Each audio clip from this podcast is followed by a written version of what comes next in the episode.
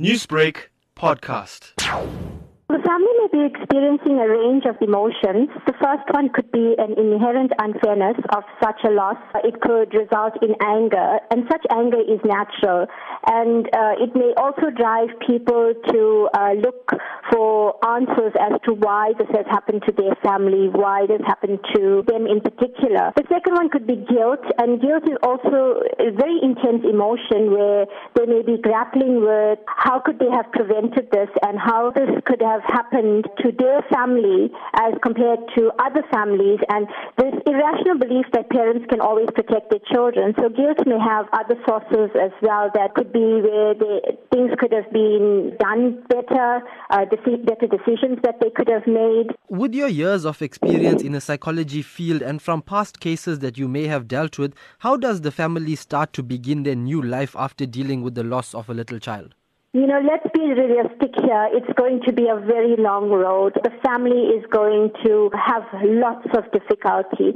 So, you know, we'll be lying to ourselves to say that the family is going to recover from this very quickly. However, having said that, it's important that the family has lots of support, lots of people rallying around them. But also must remember grief is individual. Every family member is going to experience the grief in their own way.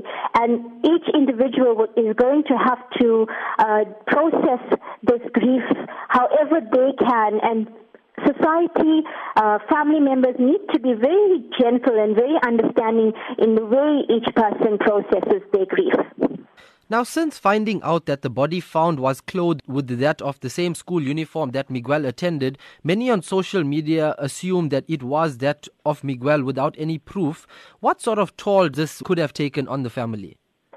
Social media is very harsh and we, it's so quick to make judgments, and that in itself is a trauma. We need to also be very mindful of what information, you know, and what judgments we make early on that could set the tone for any repercussions at a later stage. Now, community members who helped in the search attempts that went on for almost two months, some of whom have become closely attached to the case, even though they may not be related, what sort of emotions would they be feeling after hearing this news? You know, grief affects every single person. And even though it, uh, Miguel, belo- uh, you know, was born to a particular family, he became a community child. He did, so every person that was uh, either watching on social media, watching the news, keeping track, searching, every single person has been affected at some way as profoundly as the parents have been affected. Newsbreak, Lotus FM, powered by SABC News.